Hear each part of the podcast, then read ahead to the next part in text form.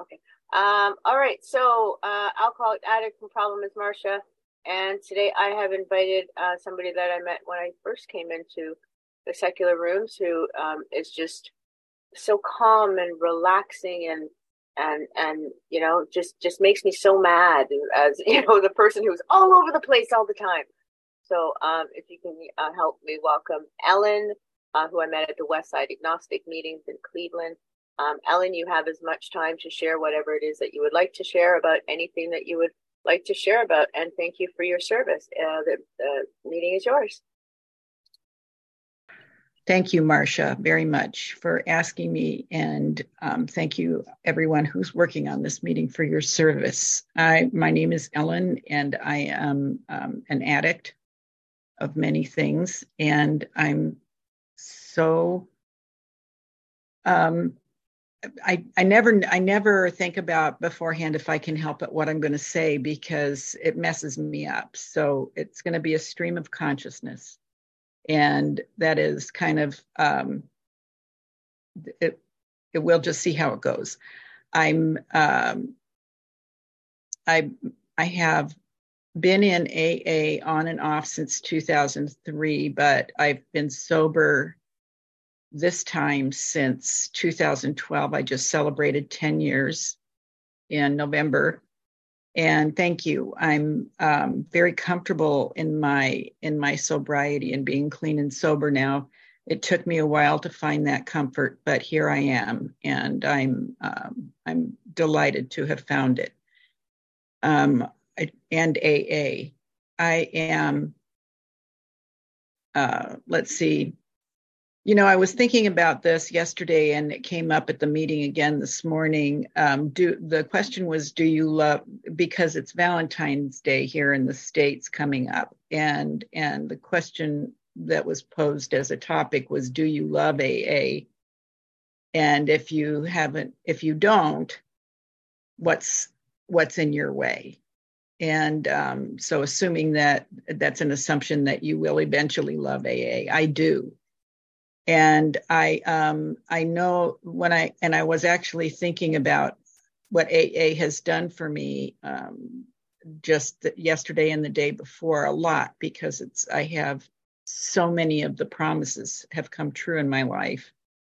And when I first got sober, it was unfathomable to me that that would happen. I I I didn't I didn't know what I didn't know you know, hearing when I got sober in 2012, um, I had blown my life up. I had, I had um, chased away uh, my children, my friends. I was on the brink of losing a very good job. Um, and all I did during my waking hours was drink. If I was conscious, any any state of consciousness, I was drinking alcohol and um, I went to a uh, a rehab center, a lockdown rehab center. Um, when I did that, I went to a local hospital, and they had to keep me in the emergency room for a while because I was dangerously saturated with alcohol. And um, they had me when I when I went to the to the rehab, they had me on a 15 minute watch because they were afraid that I was going to seize because I was so my body was so addicted to alcohol. And that's where that's where i left alcohol. It took me a good year and a half i'm going to say to settle down and stop being pissed off. I was a really angry woman for a really long time. And um, i i don't know what the catalyst was, but I remember driving. I went to traditional meetings. That's where I got sober. And I don't know what the catalyst was, but I was walking through the parking lot to a women's meeting. That was one of the meetings that saved my life. And I used when I could hear them in the parking lot and I could hear them all talking at once, and the, the noise level was unbelievable. I used to think, oh, for Christ's sake, there they go again, you know. And I'd get in the meeting and I would tell people, do not hug me do not come near me if i get if i share something personal with you it's because i share personal shit it's not because i want your sympathy or your kindness and and that was the way I behaved. I was an angry woman, and um, people absolutely made a circle around me. They they just they avoided me. They they nobody ever said, "Get over yourself." Nobody ever said, calm down. Nobody ever gave me any advice. They just listened and, and moved on and, and were kind to me. And um, I know that that's one of the reasons that I kept coming back. And I, and I, and that's a hallmark um, that I, that I've come to count on in AA that we understand people who come in angry and broken and and scared to the point that they're unkind. And it's it's just it, it, just absolutely saved me. I i know that the first time somebody had given me a hard time or been unkind to me or or told me to get a life i would have i that would have been my excuse to not come back. And it didn't happen. And i was walking through that parking lot and i just that day for some reason i don't know why i couldn't wait to get inside and see everybody. I stopped being angry at people who were going the speed limit in front of me instead of wanting to push them off the road. I was, I just started taking responsibility for my actions, or at least in my head, understanding why they were happening. It took me a long time to, to practice that outwardly. But it started changing my life. Of course, there were people in my life that I'd alienated that were um, they'd heard me say, I'm going to stop doing this and I'm never going to drink again and I'm sorry and all of that stuff for so many years. But this time didn't really make any difference to them. They were they were not going to believe me. I had um, I worked for a municipal government. I was being followed by plainclothes police officers. They were gathering as much information on me as they could to try and get me out of my job. Um, I was outraged that they were trying to collect that kind of uh, that kind of ammo against me at first. And then I was and then I understood you know none of this would be happening to me if I hadn't have been a drunk. That that whether whether or not the way they were spending the taxpayers dollars the things that they were doing to try and get rid of me any of that stuff whether or not it was fair or just or legal or whatever I wouldn't have been in that position. They wouldn't have been doing those things to me if I hadn't have been a friggin' mess. And if I hadn't have been really bad for the morale of the people around me and and wasting taxpayers dollars because I went to work and I was barely able to do anything. So um, I started the long journey back of finding um, finding that humility and really not embracing it for sure, but being a um, being a little more understanding of why things were happening to me the way they did. I fought it for a long time. I was a know-it-all at every meeting. I always had to comment and tell everybody what they should be doing. It was it was I was the the person that that a lot of people didn't want to see walking through the door but again, they were very kind to me. My, um, I've heard people talk about things that happened to them in their childhood and and the why they behave the way they behave.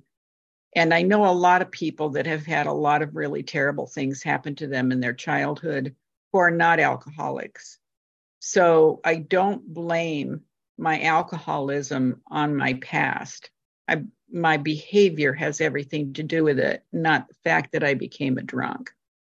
And um, I just, I just got tired of being angry and and just cutting people off at the knees all the time. I I spent the next three years of my sobriety trying to clean up what I had messed up at at my job. I was I managed to keep my job by the skin of my teeth. Uh, a council of seven had to either vote me out or or keep me on. And fortunately, I had four people who were in my corner.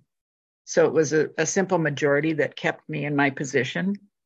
and I was able to um, able able to continue there and would have retired from there. But in 2016, I got a call from my father who told me that he was terminally ill, and um, I decided to take an early retirement and go to Colorado to go back to Colorado from Ohio to care for him um, through the rest of his life. And he had Parkinson's disease, and um, we later found out lung cancer. And that's those are um, the any terminal disease is a tough diagnosis. Parkinson's disease takes away your ability to be the human that you are.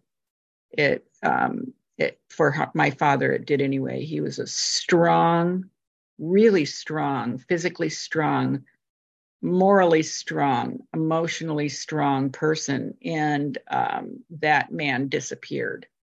And I spent the next couple of years, two years almost exactly, caring for a person that was a stranger to me but who had given me life and who and who occasionally I saw glimpses of the father that I'd known.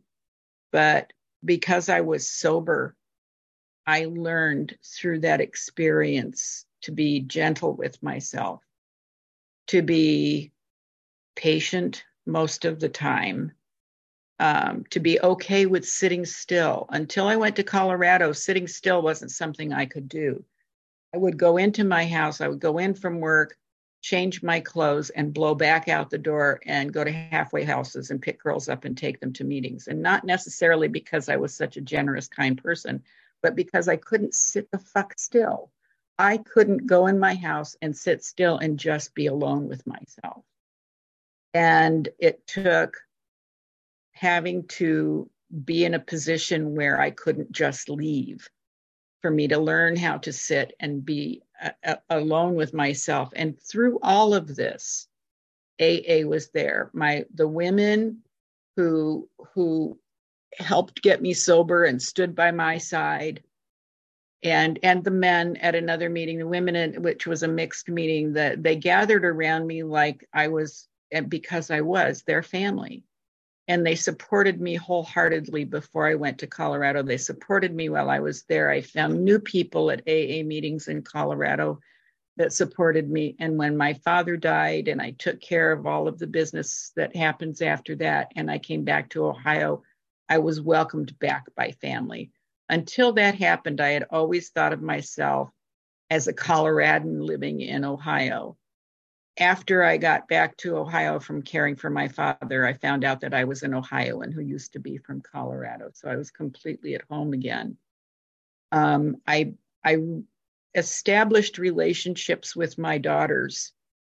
Um, I didn't reestablish relationships. I didn't regain anything that I'd lost to drinking because I didn't have anything. I didn't have the ability to I didn't understand. I just didn't get life. I didn't. I I was never amazed by beautiful views or or or by experiences or or by um, occurrences that were amazing. They didn't amaze me. It, you know, it's just another tree. It's just another cliff. It's just the ocean. It's just a child dying. These things happen all of the time. Nothing kept. Nothing brought me out of that numbness that that just getting getting through life. I, except a party. A party brought me out. I drink some booze and or i'd do some drugs and and i would suddenly come to life. When i when i stopped drinking i was really worried all of that was going to go away and that i was just not going to know w- what to do with my life how to how to live my life. I was terrified to to drink and I was terrified to not drink. And when I got back from Colorado and and I was welcomed back by people who who had never known me before I walked through the doors of Alcoholics Anonymous as if I was their long lost sister, daughter, friend. It was a coming home that that I can't describe. I um I, I, established a relationship with my daughters. I established an understanding of, of my life and how it works. I have a pet now that I can tell you I love. I I always had a, an affection for the animals in in my home, but I never really had a, a an emotional connection to them. Um, same with my, you know, I mean, I had an emotional connection to my children for sure, but I didn't know what to do with it. And and I I learned how to be the mother of grown daughters. I didn't I was not a mother to those small children. I was a drunk who happened to be in the house with them and raged at them and and tried to mold them instead of trying to raise them and and and give them the best opportunity to be whatever they wanted to be. I was a controller and a rager.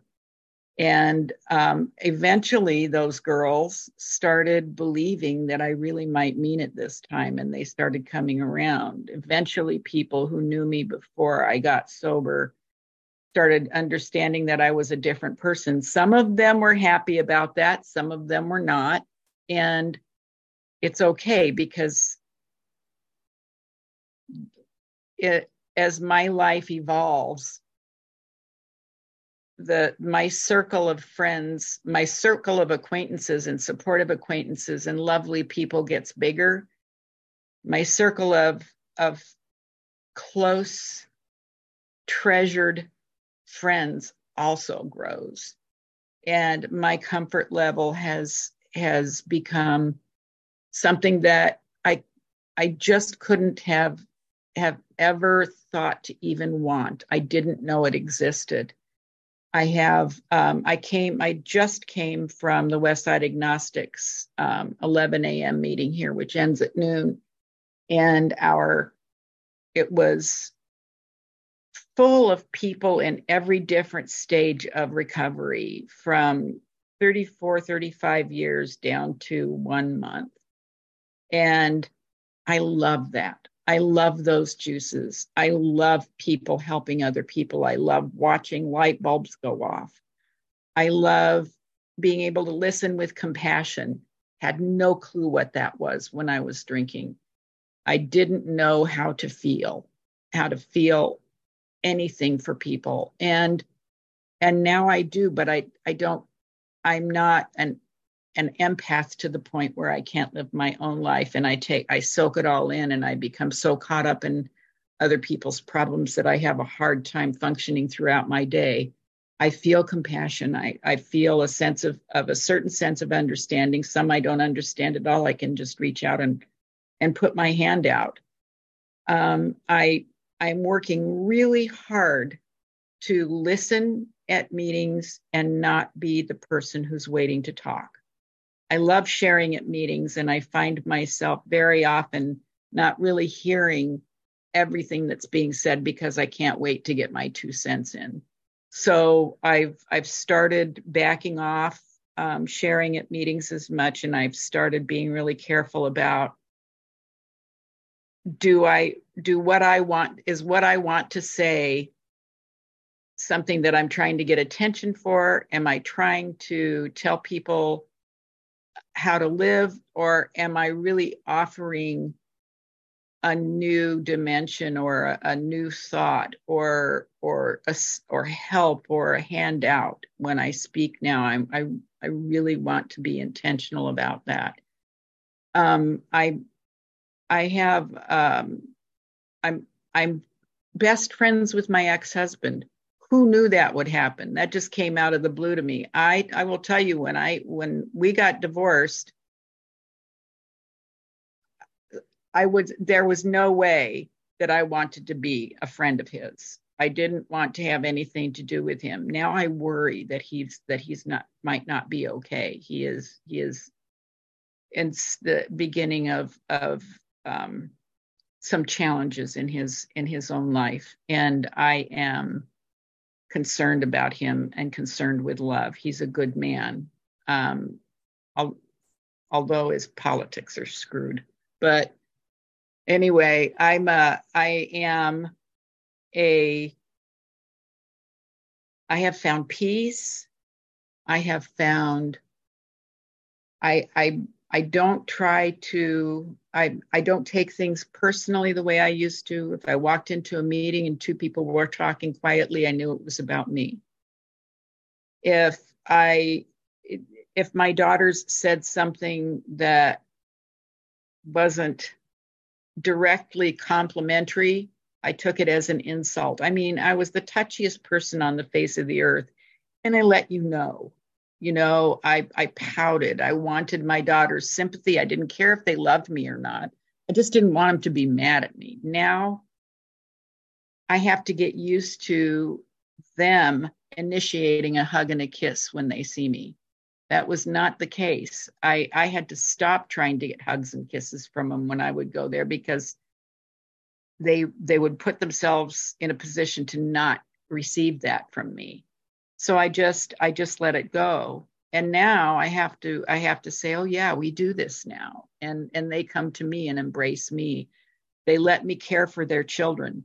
That was never on the table. To leave me alone with one of their children would never have happened without my sobriety if i were still living.